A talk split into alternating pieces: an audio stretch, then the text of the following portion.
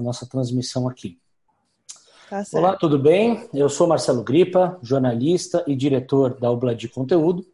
Agora são 18 horas pelo horário de Brasília e você está no Stato Play, a plataforma online de conteúdos da Stato.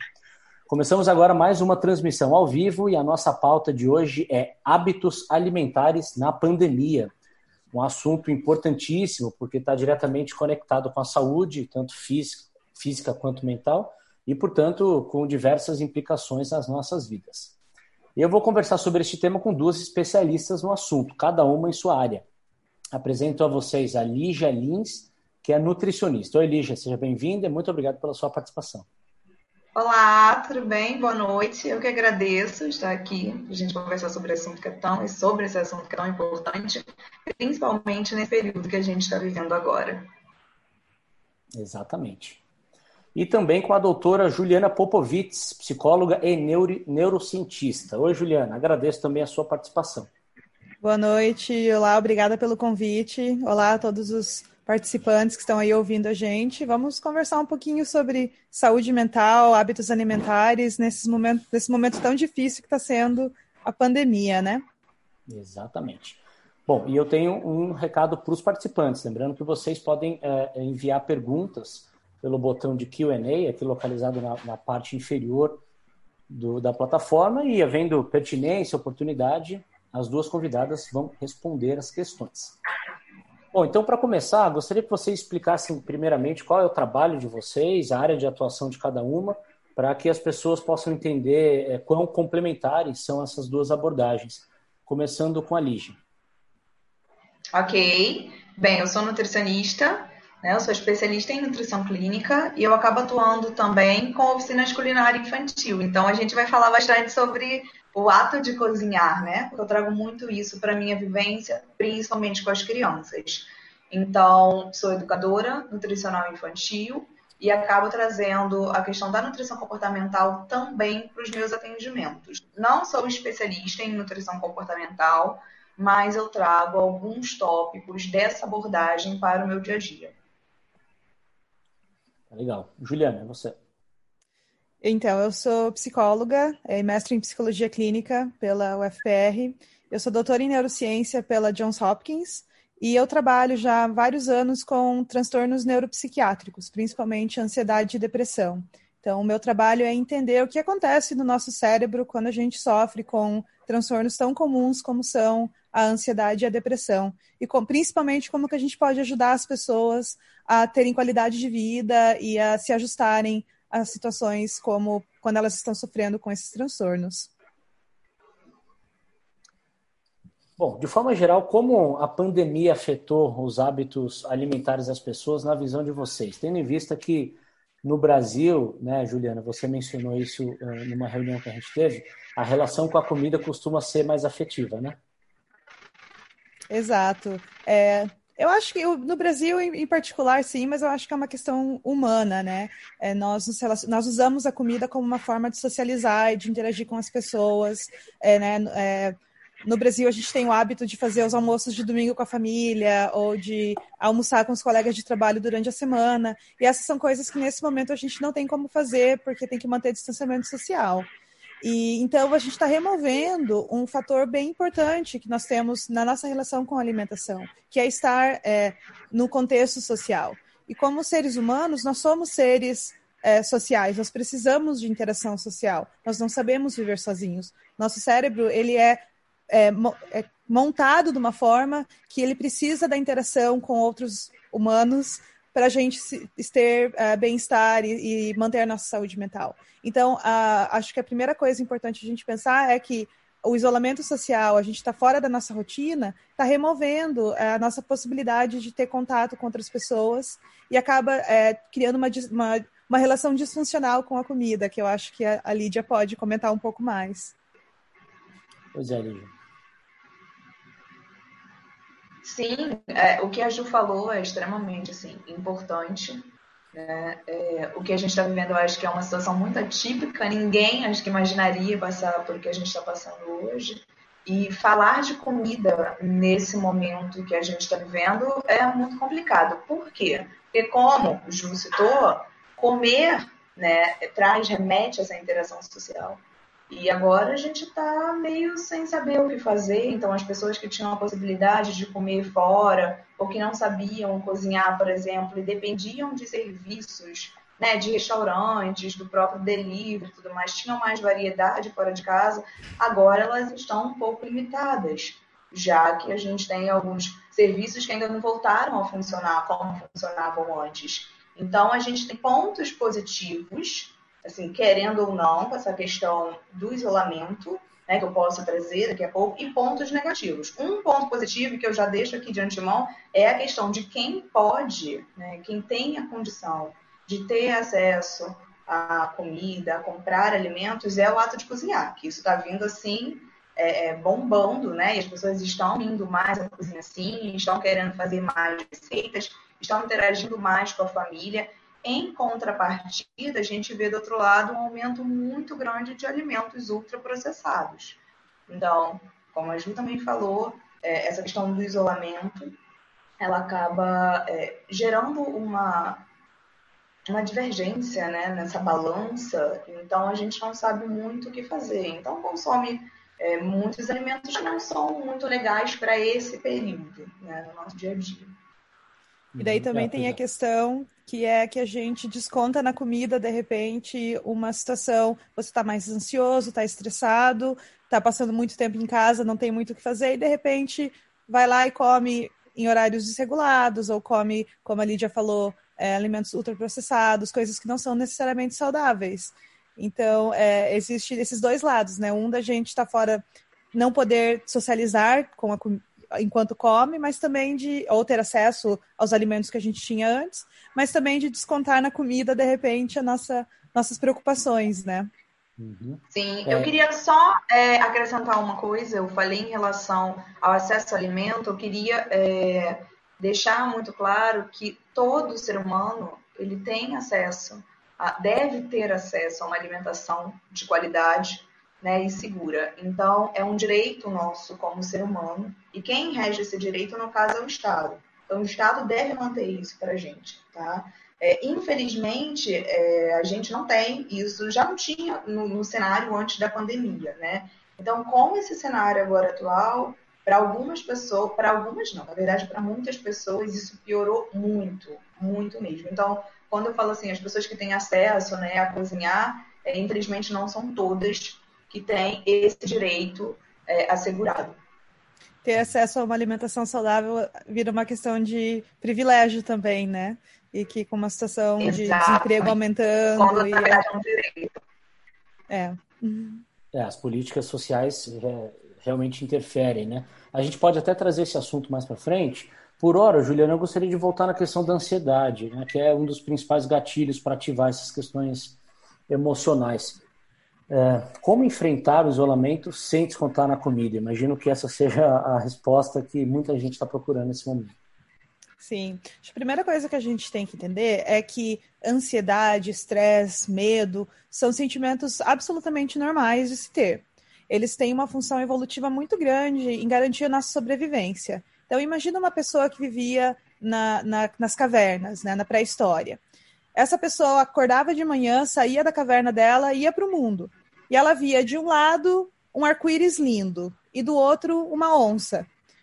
O cérebro dela foi condicionado a responder para a onça. A onça é um perigo muito mais iminente para a sobrevivência dela. Ela pode ad admirar o arco-íris mais tarde, mas nesse momento ela tem que prestar atenção no que é perigoso. O que acontece? Então, o nosso cérebro ele, ele é treinado para responder a situações de estresse e de perigo. E o efeito colateral do estresse é o medo, medo ou a ansiedade que acontece hoje em dia, a gente vive num mundo muito mais protegido. A gente não tem perigo à nossa vida iminente com tanta frequência, como uma pessoa que vivia na, nas cavernas, na pré-história.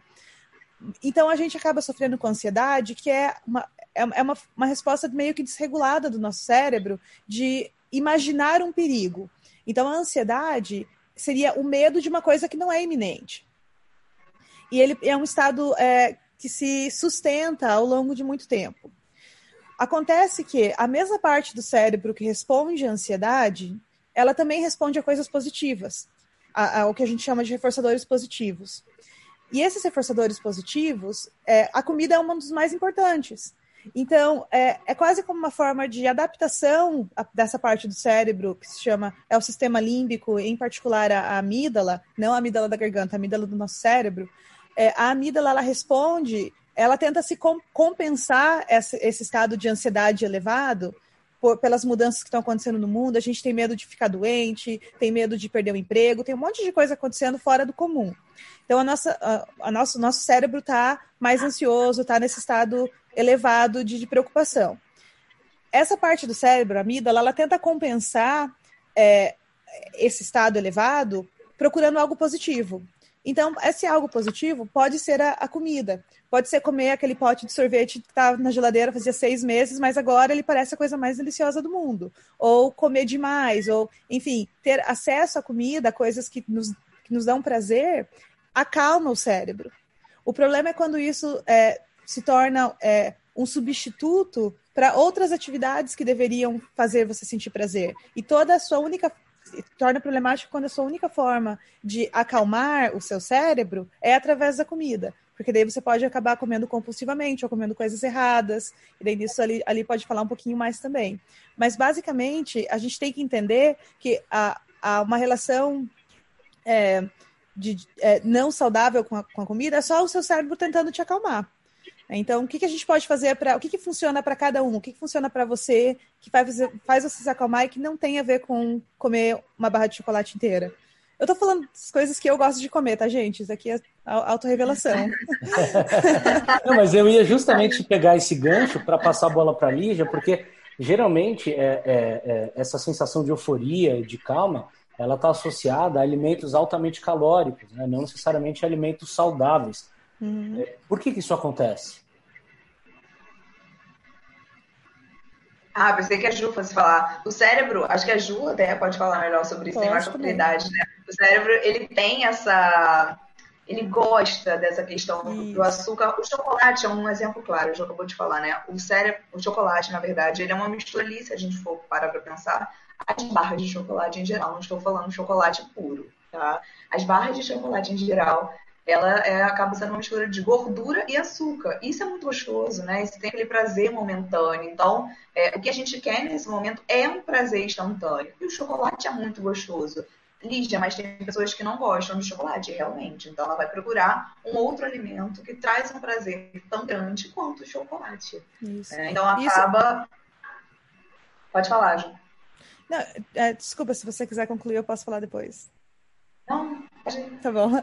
É, isso tem a ver com também com a evolução do nosso cérebro, que açúcar e, e gordura é, são duas, é, duas substâncias que a gente precisa e que ao longo de milhares de anos, milhões de anos de evolução, nós não tínhamos acesso com tanta facilidade. Então, é, o nosso cérebro ele também foi condicionado a procurar alimentos altamente calóricos, porque você nunca sabia quando que você ia ter acesso novamente. Você tem que caçar o seu alimento. Você come agora, é, né, imagina uma, uma tribo de é, seres, humanos que caçavam. Eles caçavam um, um, um animal, comiam, tinha ah, bastante alimento naquele momento, mas talvez fosse levar uma semana para eles conseguirem caçar outro. Então, o nosso cérebro ele também é condicionado a consumir o tanto o máximo de caloria possível no menor período de tempo possível, porque a gente não tinha estabilidade alimentar. Essa é a primeira vez na história, esse século que a gente está vivendo, que existem mais pessoas que estão doentes e morrendo por obesidade do que por falta de alimento. E isso é porque nós, nós temos essa tendência evolutiva de consumir o máximo de calorias que nós pudermos, porque nosso cérebro não sabe que a geladeira está cheia de comida. Né? Quer dizer, uma parte do cérebro sabe, a parte que é responsável pela cognição, pela nossa inteligência, mas a parte que está acostumada a só responder, eu preciso garantir que esse organismo vai sobreviver, vamos comer tudo que der. Então, é por isso que a gente gosta de coisas altamente calóricas e que elas parecem muito mais gostosas do que uma salada de brócolis. Ah, exatamente. E por isso que nesse momento, né, esses nossos gostos eles estão mais latentes, porque com tudo que a gente está com a ansiedade lá em cima, e tem outras questões também que acabam influenciando nessas nossas, nesses hábitos alimentares atuais. Ou seja, explicado o motivo do porquê a gente tem aberto a porta da geladeira com tanta frequência nessa pandemia, né? Sim. Sim. Bom, é, Eu quero falar sobre culpa agora, que é outro componente que está é, lado a lado ali com a ansiedade, né? E que pode surgir nesse momento também. É, qual é a recomendação para aliviar um pouco esse estresse, ter uma relação um pouco melhor com esses alimentos? Acho que, Juliana, começamos com você. Hum. Então, a gente entendendo o porquê da gente é, se engajar nesse comportamento, essa relação não saudável com a alimentação num momento de estresse, e aqui eu tô falando, gente, de uma situação bem específica que é, você tá ficando em casa mais tempo, ou a sua rotina tá modificada por causa da pandemia e você acaba comendo demais. Tem o outro lado dessa questão que é a, a, falta de acesso à alimentação saudável que a gente pode conversar também. Mas a culpa vem quando a gente consome alimentos que a gente sabe que não são saudáveis, que a gente sabe que comeu demais, que não faz bem. É, não tem Quer dizer, eu ia falar que não tem como evitar culpa. Tem como evitar culpa, mas tem a ver com autocontrole. Então, sabendo que a gente vai é, buscar na, na alimentação, na, né, no, no, no, lanchinho, na, na comida que não é saudável, uma forma de nos acalmar, você pode começar a procurar alternativas que vão fazer você se acalmar e que não tem a ver com, com comida. Né? Então, a primeira coisa que funciona, vai funcionar e todo mundo pode fazer em casa é manter uma rotina. Comer nos horários certos, comer uh, com a frequência adequada. E acho que ele ali pode comentar mais sobre isso. É, cada, ve cada vez eu vejo uma notícia diferente. Tem que comer a cada três horas. Não, tem que fazer jejum. Então, é, mas, é, é, fazer qualquer que seja a rotina alimentar que você tenha, manter aquela rotina é, consistente e manter a rotina com relação ao horário que você vai dormir, horário que você acorda, é, tentar estabelecer a sua vida de uma forma mais organizada possível, porque daí você consegue controlar o seu comportamento com mais facilidade. É, se você começa cada hora, vai para cama às quatro da manhã num dia, no outro dia né, dorme até as duas da tarde, você, seu corpo não sabe mais se ele está com fome ou não. Você vai comer simplesmente porque está entediado às vezes, né? Então, a rotina é uma coisa importante. E outra coisa é tentar procurar atividades que, que te dão prazer também e que não tem a ver com comida, né? Um hobby, né? É, vou jogar minha mãe na fogueira aqui. Minha mãe está fazendo muito tricô durante essa pandemia. É, é, o hobby dela e tá, tá, lá, passa o dia fazendo tricô. Tudo bem. É, é uma coisa que a distrai, que faz bem e que vai, a gente vai ter um monte de roupa de tricô daqui uns meses. Né? Um, então, tentar procurar coisas que, que vão te fazer bem, ler um livro, fazer uma atividade física, que a gente vai falar mais tarde também. É, enfim, para cada pessoa, esses hábitos vão ser diferentes. Mas é importante tentar é, não deixar que a, a comida seja a única válvula de escape. Né? É, a Ju comentou sobre essa questão de nós mantermos uma rotina, e isso é totalmente importante, né? É, a, a, questão do comer de três em três horas, que eu falei, nossa, é muito polêmico, é, e é, polêmico porque quando a gente vem com essa ideia do comer de três em três horas, que parece que é uma regrinha né, da nutrição, não, vai é. nutricionista e todo mundo tem que comer de três em três horas. Isso já caiu por terra. Por muito tempo, essa ideia ficou, né? É, é, sendo utilizada, mas hoje a gente sabe que quanto mais a gente se conecta com o nosso corpo, e quanto mais a gente tenta ouvir os sinais internos, os sinais de fome, os sinais de saciedade, que o nosso corpo fala com a gente. E esse momento que a gente está vivendo agora, que a gente está com ansiedade, é, no pico, que a gente não sabe, como já falamos, né? Se, se, o emprego vai ser mantido no dia seguinte, se vamos ter alimento em casa, enfim, isso acaba influenciando nessa relação com o corpo. Então, quanto mais nós tivermos né, conectados com o nosso corpo, mais a gente vai entender melhor é, qual a hora que a gente tem que comer, o que a gente quer comer, qual alimento que eu quero comer agora. Talvez nem seja uma barra de chocolate, talvez seja um simples arroz, feijão e meu, minha carne ou uma outra, uma outra preparação que seja vegana, vegetariana, enfim, né? Mas é tentar se religar ao corpo nesse momento. É fácil?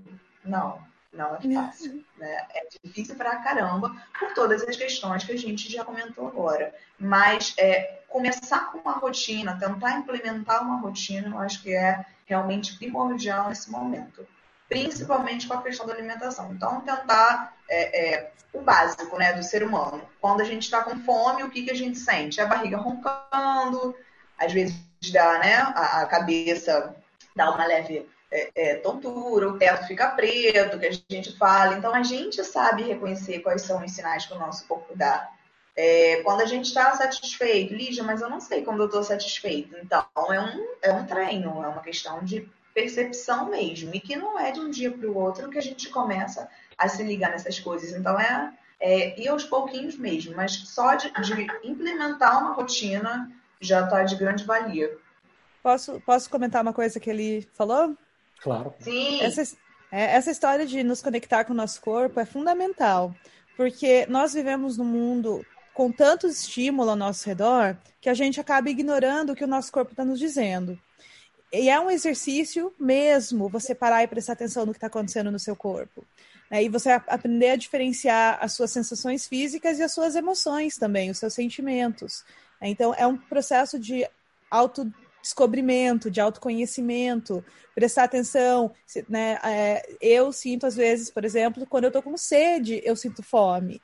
Então, tentar, né, ao invés de sair correndo na geladeira, tomar uma água. Mas é um processo que você tem que estar tá constantemente prestando atenção no seu corpo. E, é, e existe hoje muita evidência científica de que meditação ajuda muito nesse processo.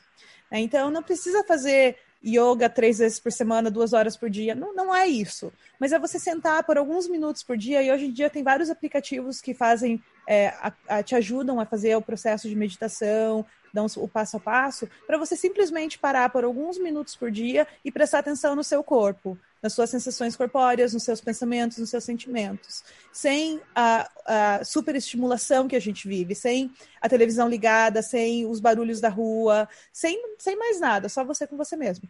É fácil, novamente, não é. Mas se você consegue estabelecer uma rotina e colocar 15 minutinhos por dia para fazer isso, você pode ao longo do dia se sentir é, a sua ansiedade diminuindo, porque você está mais conectado com o seu corpo, né?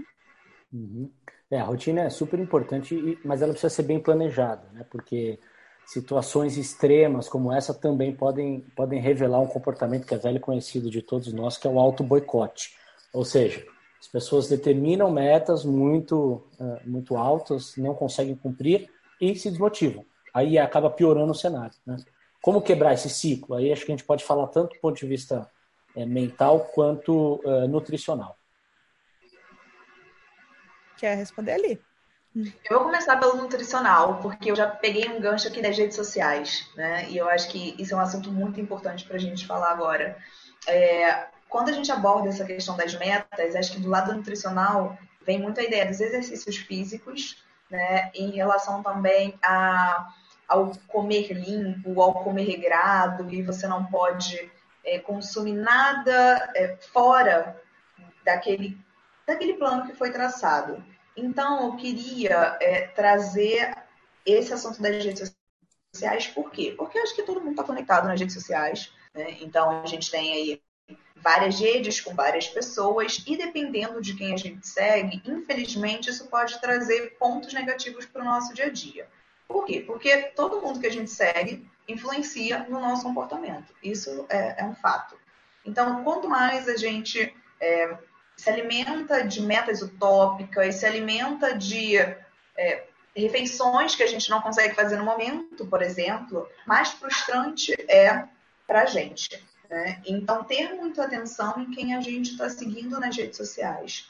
Então, é, talvez pegar ali pessoas que têm uma vida mais semelhante à sua, é, que tenha. Eu ia falar até de uma, uma renda semelhante, mas é pessoas que tenham mesmo uma vida muito parecida com o que a gente vive, justamente para não, não para nós não nos sentirmos assim, tão frustrados. Sim, eu acho que a gente pode fazer um episódio inteiro só sobre redes sociais, né? Tudo! É... Nossa, tem muita coisa para falar sobre isso. Tem. E uma das coisas mais importantes, fazendo um gancho com o que você falou e falando sobre auto-boicote, é que a, a, as mídias sociais, elas é, projetam uma vida que às vezes não é real. Né? É, você vê aquelas pessoas com corpos maravilhosos e postam foto daqueles pratos super sofisticados, com ingredientes que você nem nunca ouviu falar. Né? E não, e as criando... panelas, Ju, umas panelas, os utensílios, você fica assim, eu não tenho isso, então eu não tenho como é, reproduzir essa preparação. Exato. Fora o isso tempo, que... né? Fora o tempo, exato. Isso cria uma expectativa muito alta. Né? E daí você pensa, ah, se eu não posso viver essa vida, não vou nem tentar. Né? Não, é, você desiste antes mesmo de começar. Né? Ou o que também pode acontecer é que você começa, na segunda-feira eu vou começar a dieta. É o, o, o Sempre o clássico é segunda-feira. Promessa uhum. de ano novo, né? Janeiro a academia tá bombando. Daí o que acontece? Você vai pra academia o mês inteiro, não consegue perder peso, e daí num dia ah, fica com preguiça e não vai. Daí no outro dia você não vai de volta, daí você não vai de volta. E daí você começa a descontrolar sua alimentação também. É o auto boicote, né? Você, é, uhum. é, por causa de uma falha, você joga tudo pela janela. Sim, acho que tem duas isso coisas. lembra muito o ciclo das dietas, né? Quando as pessoas hum, começam uma dieta, é. elas é, é furam, vamos botar assim, que foi planejado, e aí começa o ciclo da, o ciclo da culpabilização, da frustração normal. Você pois deve é, ver isso o tempo um todo. É, consciente, então. É, estabelecer uma meta que seja possível, e aí, de repente, aumentando essa meta é, progressivamente. Qual é o melhor caminho para se fazer isso? Eu, eu, eu penso que existe, é, existe a questão de você primeiro administrar é, as expectativas e de estabelecer é, metas alcançáveis e não se e não ser tão duro consigo mesmo. Né? Nós somos humanos, nós cometemos erros. Então não adianta você começar. Segunda-feira eu começo com a dieta, eu vou para academia duas horas por dia, todos os dias, e eu só vou fazer a, a dieta, não sei qual é o nome de dieta que tem aí, dieta keto, não sei das quantas, vegana, enfim. Você faz uma mudança radical. E na primeira um semana você. De um dia para o outro. Primeira semana você está super motivado, mas as suas expectativas estão muito altas. É muito difícil manter. Então, mudança comportamental leva tempo e leva consistência. A gente fala aí que para você criar um hábito leva em torno de um mês. Claro que é um número meio que arbitrário, mas só para dar essa ideia que não vai ser em um dia, dois dias que você vai conseguir mudar o seu, o seu comportamento. Então, se você quer é, mudar os seus hábitos e se você quer, eu acho que ah, eu vou deixar a parte de como mudar a alimentação para ali falar, mas mudando, pensando em mudança comportamental de forma geral, é começar com passos pequenininhos, né? É, é, e daí para cada pessoa isso vai ser diferente. Mas, ah, eu vou começar, ao invés de ir para academia por duas horas por dia, eu vou sair para caminhar por 15 minutos. Né? Na primeira semana, 15 minutos, na segunda semana eu vou aumentar um pouquinho. Não fui um dia, tudo bem, amanhã retoma.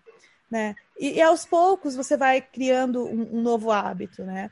E eu não sei se ele pode falar um pouco mais sobre como que a gente pode fazer isso com relação à alimentação, é, mas eu imagino que seja mais ou menos a mesma linha, né, Li?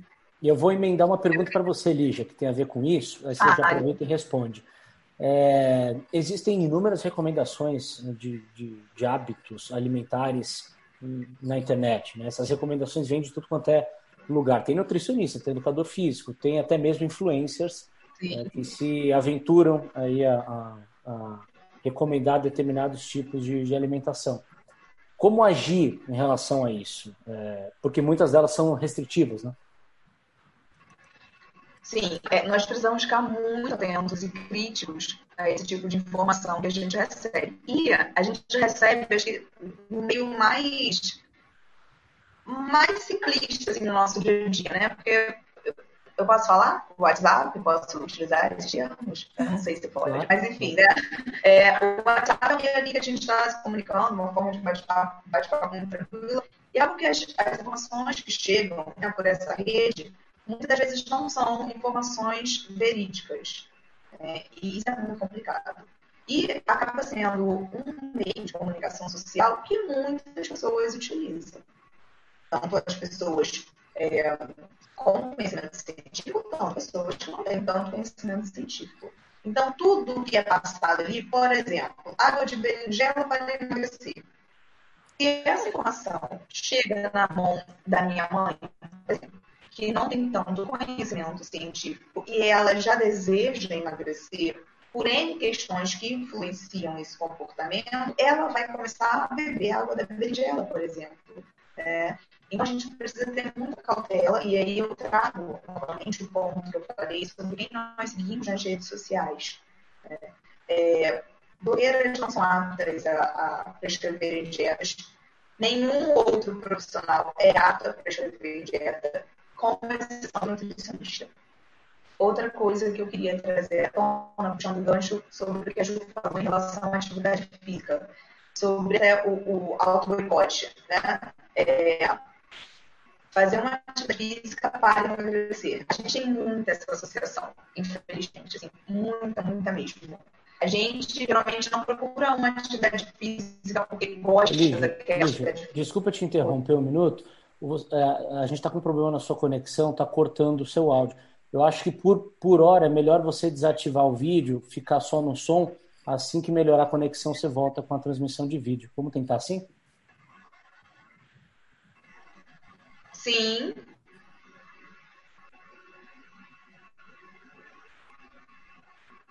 E agora, vocês conseguem me ouvir? A princípio, sim. A princípio, sim. Vamos, se você puder retomar o raciocínio. Ok. É, nós estávamos falando sobre. WhatsApp e Eu puxei um física. gancho. Isso, exatamente. Isso. Isso. É, que a gente deve ter cuidado a essas redes sociais. Por quê? Porque a, as informações que chegam dessas redes sociais, infelizmente, elas não sabem onde vão cair. Então, há pessoas que têm conhecimento e há pessoas que não têm conhecimento que vão recebê-las. Então, eu dei o exemplo da água da berinjela, foi um exemplo que veio aqui na minha cabeça. E essa informação chegando para minha mãe, por exemplo, que não tem tanto conhecimento na área dos alimentos, né? E ela já tem um desejo de emagrecer por N fatores que influenciam esse comportamento. Ela vai começar a fazer isso.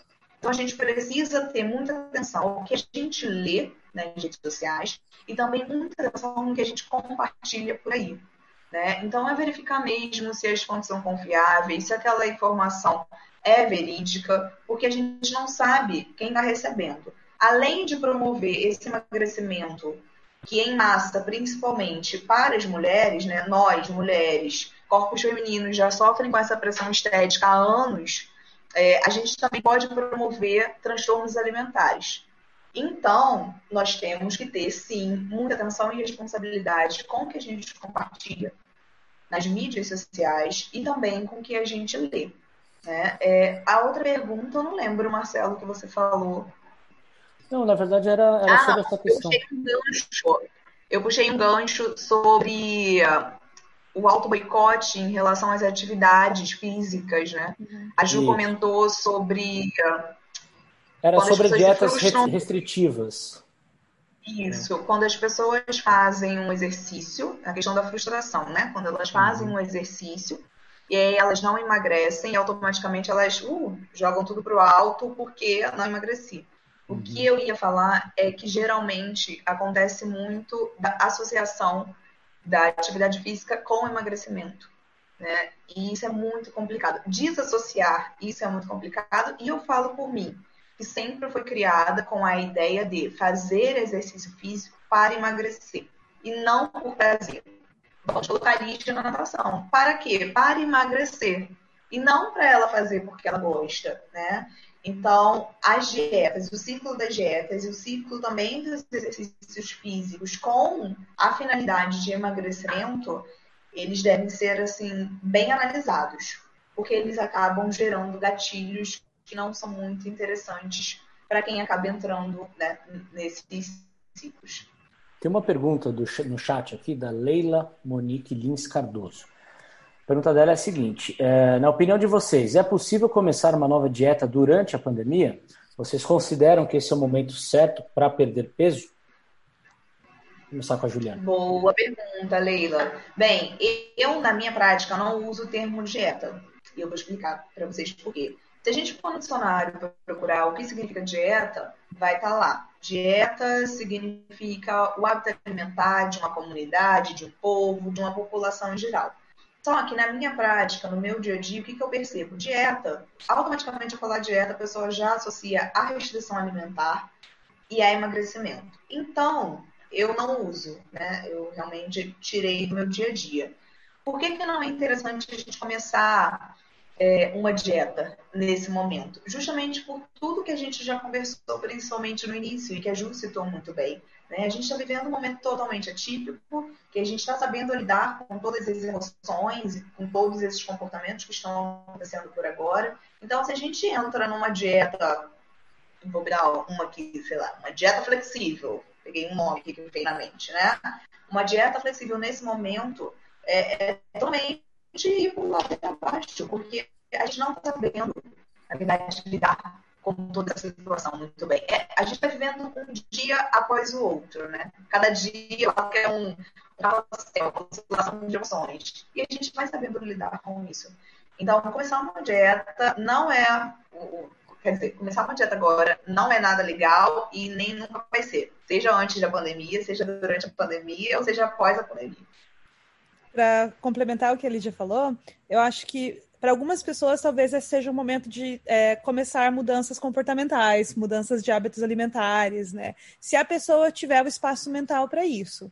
Uma das coisas mais importantes quando a gente fala de saúde mental e de higiene mental é, é, é, é aprender a ser gentil consigo mesmo.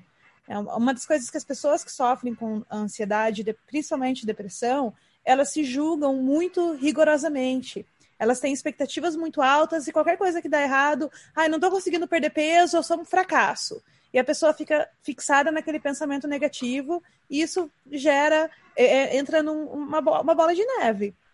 Você se sente mal com relação a você mesmo, você tem pensamentos mais negativos e faz você se sentir pior, né? Então, é, tentar pensar nesse momento de é, ser gentil com você. Você não, não, precisa criar uma expectativa super alta e pensar, não, agora eu vou, vou vou mudar tudo. Não precisa. Se você conseguir manter a sua saúde mental e manter a sua saúde física, manter uma alimentação o mais saudável possível, já é ótimo. Você já está já tá fazendo, já, né, fazendo progresso.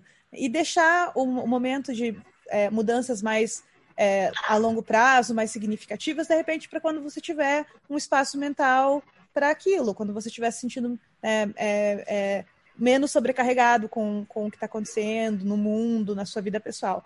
Para isso, óbvio, não vai ser verdade para todo mundo. Talvez para algumas pessoas esse momento está sendo maravilhoso, está sendo férias e elas têm todo o espaço mental para fazer essas mudanças. E daí, ótimo, vai lá, né? Uh, mas se você já está se sentindo sobrecarregado estressado com a situação, pega leve, seja, seja bacana com você e, e não se cobre tanto.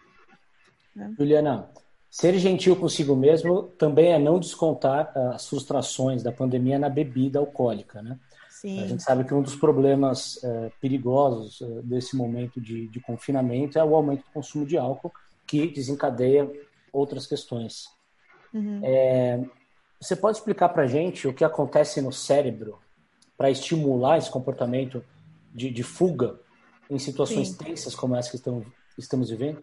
Sim. Primeiro, a gente pensar que uh, a, a, bebida também é um, é um elemento social, né? O pessoal vai para o happy hour com os colegas do trabalho, vai para o barzinho no final de semana, faz o churrasco da família, sempre tem álcool envolvido. Então, é, é, esse consumo social de álcool, ele não é, é, errado, né? O problema é que nesse momento, assim como uh, com a alimentação, comer excessivamente pode ser uma rota de fuga, o beber excessivamente também pode ser. De repente você está se sentindo mal porque não pode ver os amigos, não pode ver a família, está entediado, todo dia parece que é o mesmo dia, o tempo não está passando, e vai lá e, e, bebe todo dia até ficar bêbado, até passar mal. Isso é perigoso. É perigoso por dois motivos. Primeiro, tem um monte de questão física que o álcool, é, efeitos detrimentais, oh, esqueci a palavra agora, efeitos negativos que o álcool vai ter no nosso corpo e também no nosso cérebro, né? Então, bom, o cérebro faz parte do corpo, então obviamente vai ser afetado. Então, a, uma pessoa que desenvolve uma adição, um vício com álcool, o cérebro dela, ou a qualquer droga, e nesse sentido, até o açúcar é considerado uma droga. É, o, o, mecanismo que o açúcar age no nosso cérebro é muito parecido com o mecanismo que o álcool ou a cocaína, outras drogas afeta. Ele afeta a mesma parte do cérebro que é o sistema de recompensa, sistema é, mesolímbico que a gente chama. Então, o, quando você a, consome uma droga, e vamos falar do álcool aqui, né? Você ativa essa parte do seu cérebro e ela ela está relacionada a prazer, a, a essa sensação de né, bem-estar. Quando você remove isso e quando a pessoa tem um problema com o álcool, é, quando você remove o álcool, causa a abstinência, a pessoa tem umas sensações físicas muito ruins. Então, é, isso pode ser perigoso. Se a pessoa já tem alguma tendência a, é, a desenvolver um, uma relação negativa com o álcool, esse momento de estresse elevado pode ser um gatilho que vai levar ela a consumir, consumir mais álcool do que ela deveria. é muito complicado definir o que, o que é vício, porque é, existem alguns critérios, mas a forma como eu abordo é o quanto isso afeta a sua vida. Então, se você começa a pensar que o álcool está afetando a sua vida, está afetando as suas relações, ou se as pessoas da sua família, do seu, do seu ciclo social, começam a pontuar que o seu comportamento está mudando, a sua performance no trabalho está diminuindo, ou você, a primeira coisa que você pensa quando você acorda de manhã é que você não vê a hora de tomar aquela cervejinha. Talvez seja a hora de parar, dar um passo para trás, procurar uma ajuda profissional, é, para tentar é, lidar com isso antes que se torne um problema mais sério. Né? Então, da mesma forma que a gente está falando de alimentação, o álcool cai na mesma categoria. Não tem por si só problema em tomar uma cervejinha, um vinho à noite. Não tem, não tem problema. A quantidade é, é importante, sim. Você não quer consumir álcool excessivamente, porque isso a longo prazo vai ter efeitos, mesmo que você não seja um, um alcoolista, o, os efeitos físicos do álcool podem ser bastante detrimentais. Gente, eu tô tentando falar essa palavra, não sei se estou falando certo, desculpa, tá? É, mas se você começa, se, se você acha que o seu consumo de álcool não está afetando a sua vida, tudo bem. É bom sempre ficar de olho. É, é uma, é uma como é que, um, um, sinal de alerta se você começa a sentir efeitos na, na sua performance profissional ou nas suas relações pessoais. E isso é um sinal de alerta bem sério que deve ser é, considerado e a pessoa deve procurar ajuda. Não sei, Eu queria complementar você... essa, essa fala da Ju, né? Porque realmente a gente tem um aumento muito grande no consumo de álcool, principalmente nessa, nessa época que a gente está vivendo agora. E eu sou muito ligadinha nas redes sociais, né? Eu gosto pra caramba de estar ali atenta. E eu vi que isso foi principalmente proveniente das lives. Estou falando mal das lives? Claro que não, eu amo, eu amo música. Mas as lives, elas acabaram gerando realmente um gatilho muito grande para as pessoas consumirem muita bebida alcoólica. Então, é, se a gente não está conectado realmente ao nosso corpo, a gente vai bebendo e bebendo e bebendo e não percebe, por exemplo, quando está associado.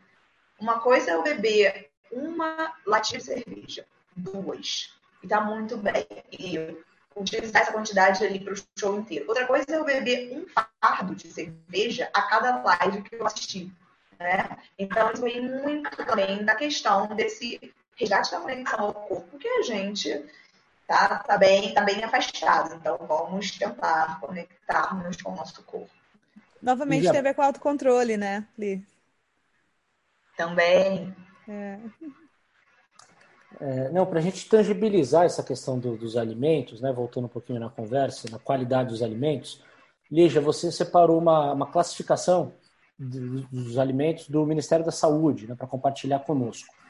Você pode mostrar aí? Será que você consegue compartilhar é, esses slides e comentá-los, por favor? Vamos ver. Vou compartilhar aqui.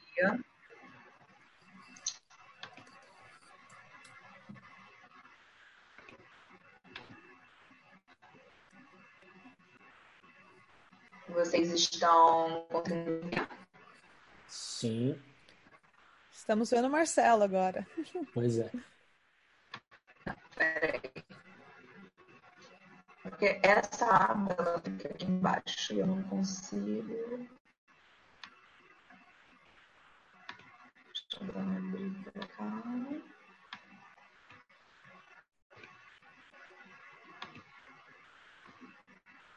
Acho que agora vocês conseguem ver. Sim. Sim. Eu não vou colocar na, na tela inteira, porque depois eu não consigo tirar. Porque essa aba, que aparece uma aba para eu interromper o compartilhamento, bem aqui na parte de ferramenta. Eu tenho que interromper.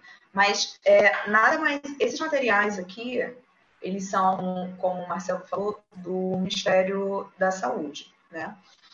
E a gente tem esse guia alimentar para a população brasileira, que a gente tem duas versões. A primeira versão ele vem em 2008 então ele tinha uma linguagem assim mais técnica, uma linguagem mais difícil.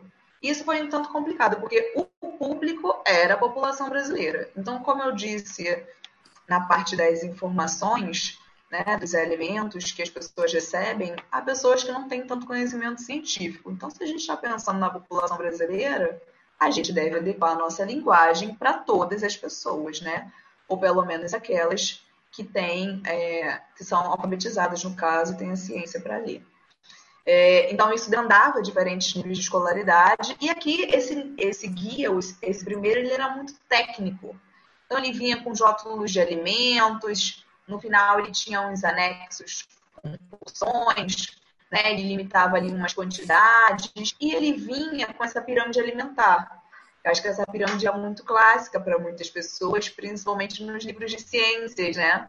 É, ela vinha aqui com, com essa divisão, então falava que a base da pirâmide deveria ser a, a, base da nossa alimentação, e quanto mais nós subíamos a pirâmide, mais restringíamos o consumo desses outros alimentos. Em 2014, a gente teve uma segunda versão do guia, né, com uma elaboração técnica do professor Carlos Augusto Monteiro, da USP, e esse guia ele é lindo demais, eu sou muito suspeita, né? eu gosto muito de, de, designer gráfico, então presto muita atenção em imagens e cores. E esse guia é um guia muito colorido, né? com as imagens bem realistas, e ele traz uma linguagem muito mais fácil. Outra coisa interessante é que os alimentos que compõem esse guia né, são alimentos que estão no nosso dia a dia, principalmente respeitando as refeições regionais. Então, isso é extremamente importante. É um guia que respeita a individualidade, é um guia que respeita a cultura. E traz muito essa questão que, que nós falamos aqui, que é a atenção plena ao comer. Então, quando comer, onde comer, quem vai compartilhar da nossa refeição, é, isso é muito importante. Eu botei aqui duas imagens né, de, de, exemplos de almoço que esse guia traz. Então, as fotos são bem coloridas, né, e são pratos representando as regiões do nosso país. Então, por exemplo, é, no Nordeste, ali, a farinha de mandioca no prato é um, um alimento super tradicional. Aqui no Sul, um pernil assado com batata. E aí, o que a gente tinha de tabela, na verdade, o que a gente tinha de pirâmide nutricional, que era o nosso norte para fazer a nossa nossos hábitos né, alimentares, a base da nossa alimentação, acabou sendo substituída por essa nova classificação do, do professor Carlos Augusto Monteiro, que é que dividiu os alimentos em in natura minimamente processados, né, esses primeiros aqui estão exemplificando essa nova categoria, depois, em alimentos processados, que são esses segundos alimentos. E em terceiro aqui, os ultraprocessados. Eu já vou explicar rapidinho para vocês como dividi-los. E por último, a gente tem também os óleos, gorduras, sal e açúcar que acabam fazendo base da nossa alimentação como temperos. Então, vou parar aqui o compartilhamento para voltar aqui para vocês. Espera aí.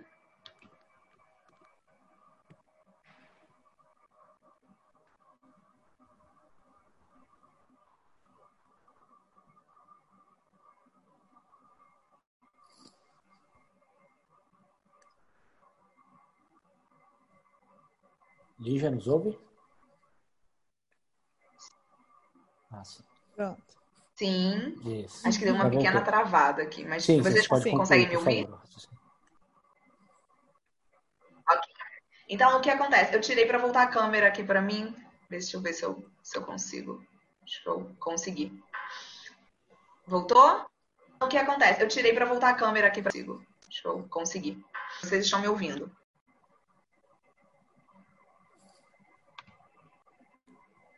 Então, esse guia, né, esse, essa segunda versão, ele acaba trazendo essas novas classificações e acabam deixando de lado essa pirâmide alimentar que era usada anteriormente lá em 2008. E aí, como eu falei, é, como a gente classifica esses alimentos agora? Então, a gente tem os alimentos in natura ou minimamente processados. E ali na figura nós vimos é, que o in natura. Vou fazer uma escala aqui, por exemplo, do milho para vocês. O milho, se a gente for ao mercado e comprar ele na espiga. Ah, voltei aqui. O milho, se a gente compra ele na espiga, a gente classifica ele como um milho in natura. Se a gente comprar esse mesmo milho sem a espiga, por exemplo, né, ou talvez com os grãos já fatiados, a gente classifica esse alimento como minimamente processado. Ele é, teve um mini processamento, ou um corte, ou um descasque, mas nada que interfira na, na, composição química e física dele. Ele continua sendo um milho. ok? Depois a gente tem uma segunda classificação, que é qual? Que são os alimentos processados. Então, o que acontece com esses alimentos? Eles remetem ao alimento in natura, o minimamente processado, mas ele é adicionado de algum outro ingrediente para aumentar o tempo dele de prateleira. Então, por exemplo, o mesmo milho, só que um milho na latinha. Quando a gente compra esse milho na latinha, ele está numa salmoura, né, que nada mais é que água e sal para aumentar mesmo o, o, tempo de vida dele. Por exemplo, antigamente, lá, vamos botar assim, na época dos portugueses, não tinha geladeira, não tinha fogão, né, não tinha os eletrodomésticos que a gente tem hoje. Então, era muito utilizado o sal e o açúcar para fazer a conservação dos alimentos. Né? Carnes secas, compotas, geleias, né, e, e alimentos semelhantes eram conservados com essa base de sal e açúcar. Então, o milho em latinha, ele entra nessa classificação de processado. E a gente tem uma última classificação, que são os alimentos ultraprocessados. Esse, o guia, ele pede, né, ele orienta, na verdade, para que a gente consuma com uma certa moderação. Por quê? Porque são alimentos que eles se destacam. Né? Na verdade, eles se distanciam, distan eles é, eu ia falar distanciam, mas não é distanciam. Eles ficam longe. Eles ficam bem longe dos alimentos in natura e do minimamente processado, né? Então, pegando aqui a nossa escala do milho, eu posso dar um exemplo de um biscoito, é um salgadinho de milho. Ali naquele biscoito não tem o milho em si. Ele tem outros ingredientes e com muitos antes, né? Então, corantes, conservantes, é, muitos aditivos. E o guia ele fala para que nós façamos da nossa alimentação, né, tenhamos como base os alimentos in natura e minimamente processados, também utilizar os processados com uma, uma certa atenção e com uma moderação ainda maior os ultraprocessados. Então, o que era aquela tabela que a gente utilizava lá no, no ensino fundamental, né, acabou caindo por terra, porque agora a gente teve essa nova classificação do Ministério da Saúde. Uhum, muito bom. Bom, nós estamos nos encaminhando aqui para o final do bate-papo, o tempo passa rápido. Uhum. E eu quero inserir o trabalho nesse, nesse momento. A gente sabe que o trabalho, historicamente, exerce, exerce uma grande influência nos hábitos alimentares. E, ultimamente, tem havido relatos de pessoas que estão trabalhando mais, aumentaram a carga horária em casa nesses últimos meses de pandemia e muitas vezes nem conseguem almoçar direito ou até mesmo tomar água, que é uma, uma necessidade básica do ser humano. Qual é o prejuízo que isso pode causar à saúde, aí dos dois pontos de vista de vocês, e também como reverter esse quadro? Juliana. Então, é, é, a resposta para sua pergunta a gente já conversar um pouquinho, que é você ter uma rotina. Né? É, você está trabalhando em casa, tem um monte de vantagem. Né? Você não precisa aguentar trânsito, pegar ônibus, enfim mas é muito fácil você perder o controle do quanto que você está trabalhando. As demandas do trabalho, elas sempre vão existir, elas sempre vão estar tá lá. E se você faz 10 tarefas, o seu chefe vai pedir para você fazer 20. Então, é, mesmo estando em casa, você manter a, quem está trabalhando de casa agora, né? Você manter uma rotina é muito importante. Você vai, o seu trabalho no, no escritório é de 8 horas, você chega às 8 da manhã e sai, enfim, às 5, 6 da tarde, com uma hora de almoço, faça isso em casa também. Comece a trabalhar no horário que você começaria no escritório, pare, sabe? Coloque um, um celular para despertar, se for o caso, para você lembrar de parar e comer, você lembrar de tomar água, de ir ao banheiro, né? É, porque quando a gente está no escritório, né, quem, quem tem trabalho de escritório, é, você tem colegas que vão te chamar para tomar um cafezinho, para conversar e tal. Quando você está em casa, às vezes você perde esse, esse contato. Você perde meio que o, o, o, tempo passa e você nem vê. Então, se você tem dificuldade em é, se organizar e fazer esses intervalos, é, o, tem uma técnica chamada Pomodoro, que eu acho bem legal. Vocês já viram esse Eu, amo, eu uso. Usa, então. O Pomodoro é um relógio no formato de um tomate um relógio, não é relógio, é um timer. Um timer. É. Timer de cozinha, é. Então você. Lídia, eu, eu, não uso, então talvez você consiga até explicar melhor do que eu. É, você, você quer explicar? O, o, que eu não sei qual é a proporção. Não, eu não uso o timer do, do relógio, não. Eu coloco um timer celular. no celular. Você é, tem aplicativos também. É. Mas a ideia é você fazer, é, para digamos, para uma hora de trabalho, você trabalha por 50 minutos e faz 10 minutos de intervalo. Eu não sei exatamente quais são as proporções e, e me imagino que cada pessoa pode determinar o que funciona para ela. Mas então, usar algum mecanismo dessa forma, tá, eu vou passar os próximos 50 minutos focado nisso. E 50 minutos é um bom tempo, que é mais ou menos o tempo que nosso cérebro consegue prestar atenção numa tarefa só. Então, 50 minutos trabalhando, 10 minutos de intervalo, sai, anda pela casa um pouquinho, se alonga, vai ao banheiro, toma uma água, volta. Na hora do almoço, faz um intervalo mais longo. Depois, né, faz três ou quatro ciclos daquilo, faz um intervalo mais longo. Então, você manter essa rotina vai te ajudar a não cair nessa tentação de trabalhar 10 horas por dia e, e esquecer de comer, esquecer de cuidar de né, outras partes da, da, sua saúde. A gente tem que lembrar que trabalho faz parte da nossa vida, mas não é a única coisa. Né? Existem outros elementos, nossa família, nosso bem-estar físico, emocional. Também não é a única coisa. Desculpa, ali, você cortou. Pode repetir? Assim como a comida também não é a única coisa. Exato, exato. Tem que ter balanço, né? Não é só, um, só o trabalho, não é só a alimentação. Então, é, tentar. Eu acho encontrar... que é incrível, Foi bem citado. Eu gosto muito de usá-la. É super importante mesmo. É ótimo, né? Então, é, é uma estratégia, né? A gente tem que pensar assim, quais são estratégias comportamentais que você pode usar para te ajudar a desenvolver autocontrole e ter uma rotina e, e é, dedicar tempo para todas as atividades que você precisa dar conta ao longo do dia, ao longo da semana. Uhum. Bom, e a autoculinária, ela veio para ficar ou não? Sim, aqui minha bandeira já levantando, com certeza.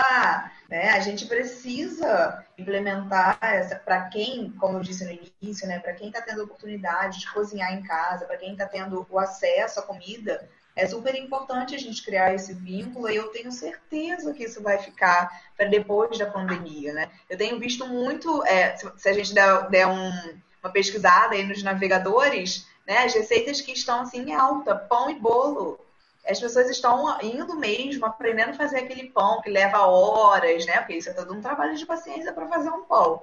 É, eu mesmo aprendi a fazer nhoque nessa quarentena, nunca tinha Olha. feito. Então, assim, a, a, a, culinária, né? Ela veio, eu fico com a bandeira com certeza, e eu espero muito que ela fique, que a gente aprenda muito, muito mais com isso, porque a gente desenvolve a nossa autocrítica nos alimentos. Então, Vamos cozinhar, galera. Quem está podendo cozinhar nesse momento, por favor, vamos, vamos nos aventurar.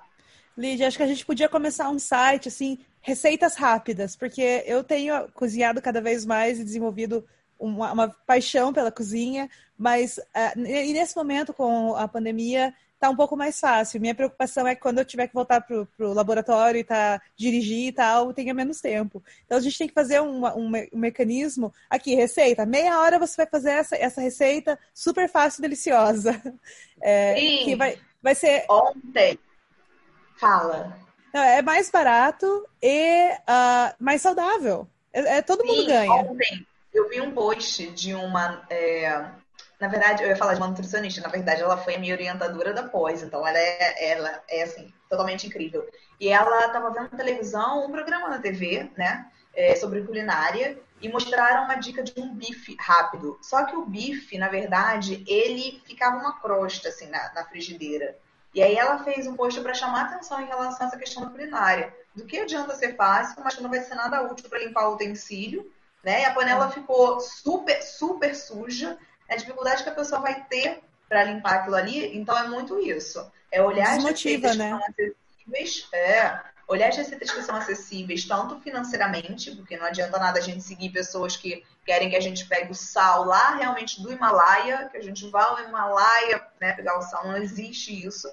Né? É, e receitas que estejam é, ao nosso alcance, né? rápidas, que sejam. É, que, que traga o reaproveitamento dos alimentos, então que aproveite tados, que aproveite folhas, sementes, né? E justamente para a gente poder fomentar essa questão da autonomia culinária. Tá As nossas avós tinham razão, né? Elas cozinhando em casa uma comida deliciosa e saudável. As avós é. sempre tiveram razão. Eu... E eram as melhores comidas. Né? Bom, é, para finalizar, gostaria que vocês deixassem um recado sobre a importância de, de, tratar esse tema com consciência, sem tudo ou nada, evitando que um problema na, que, que, que, isso vire um problema na vida, né? e também uma. Juliana já falou um pouco sobre isso, né? Mas qual a hora certa de, de procurar ajuda, enfim, encarar esse problema de um, um jeito mais sério. Eu acho que aqui do lado nutricional, é, acho que a Ju já, já, por mais que eu aborde também essa questão comportamental, acho que eu posso falar mais da questão da alimentação. A partir do momento que a comida está sendo. É, você acorda e já pensa na comida. Você trabalha, você pensa na comida, e isso já é um ponto né, aquele, aquele alerta que você precisa ficar ligado que eu preciso procurar uma ajuda, porque a situação não está ficando insustentável. E eu gosto muito da nutrição comportamental porque ela tem muito essa associação com o psicólogo, né? E vocês puderam ver muito bem aqui. Então, a partir do momento que as coisas não estiverem fluindo muito bem, se você tiver é, a possibilidade, procure um nutricionista. E acho que a Ju falou muito bem, assim, não se cobre tanto, principalmente em relação à alimentação. Né? A gente está vivendo um momento atípico, uma coisa que nós nunca vivemos antes. A gente está sabendo lidar com essas emoções, essa, essa oscilação todos os dias. Então, não se cobrar, eu acho que é, é o meu recado, tanto para vocês quanto para mim. É uma fala que eu falo todo dia para mim. Não se cobre tanto, Lígia, não se cobre. Isso. É, eu acho que a nossa saúde mental é tão importante quanto a, quanto a nossa saúde física. E as duas coisas estão muito conectadas. Né? Se você não está bem é, fisicamente, a sua saúde mental vai sofrer, e se você não está bem mentalmente, a sua saúde física vai sofrer. A questão é que a gente ainda tem muito estigma com relação à saúde mental. As pessoas acham que uh, pessoas que sofrem com ansiedade, depressão, transtornos alimentares, é, vícios, elas são fracas, ou elas têm alguma falha de caráter, ou elas são preguiçosas, e não é nada disso. Né? A, a, é, todos os transtornos psiquiátricos, eles, a gente está é, falando deles hoje em termos de transtornos neuropsiquiátricos, porque eles são transtornos do nosso cérebro. Então, depressão e ansiedade, que são duas coisas que no Brasil aumentou muito nesse ano o número de diagnóstico desses casos. A, a OMS considera essas duas doenças como pandemias, porque tem muita gente no mundo todo que sofre com isso o tempo todo. E muita gente tem medo ou vergonha de procurar ajuda. Não tem nada de errado em você admitir que, tem, que, que a sua saúde mental não está bem e que você precisa de ajuda. Né? Se for alguma coisa relacionada aos seus hábitos alimentares, procure uma, um nutricionista. Se for algo mais geral, com relação a, aos seus sentimentos, procure um psicólogo.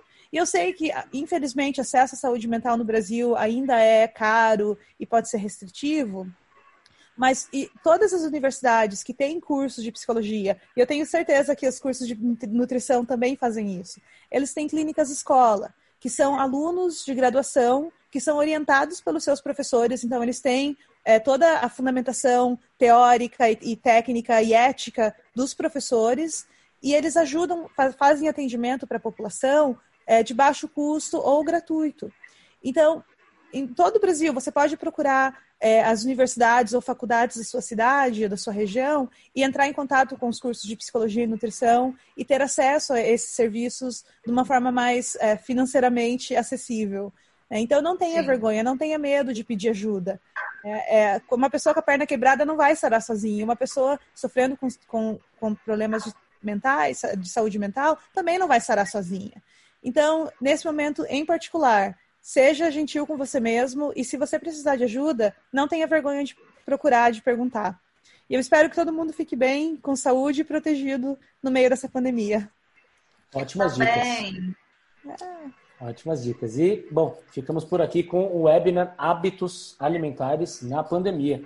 Agradeço imensamente a participação da doutora Juliana Popovitz, ela que é psicóloga e neurocientista, e também a Lígia Lins, que é nutricionista. Agradeço também a vocês que nos acompanharam até aqui, ao longo dessa última hora. E se você quiser rever este webinar, ele vai estar disponível na íntegra na plataforma statuplay.com. Não só ele, inclusive, né? assim como outros webinars que nós temos gravado é, recentemente, semanalmente aqui, trazendo discussões bastante importantes e sensíveis sobre o mercado de trabalho. Eu agradeço, então, novamente a vocês e a Stato pela iniciativa e Estaremos de volta na quarta-feira que vem, às 18 horas. Muito obrigado pela companhia e até mais. Boa noite. Tchau, tchau.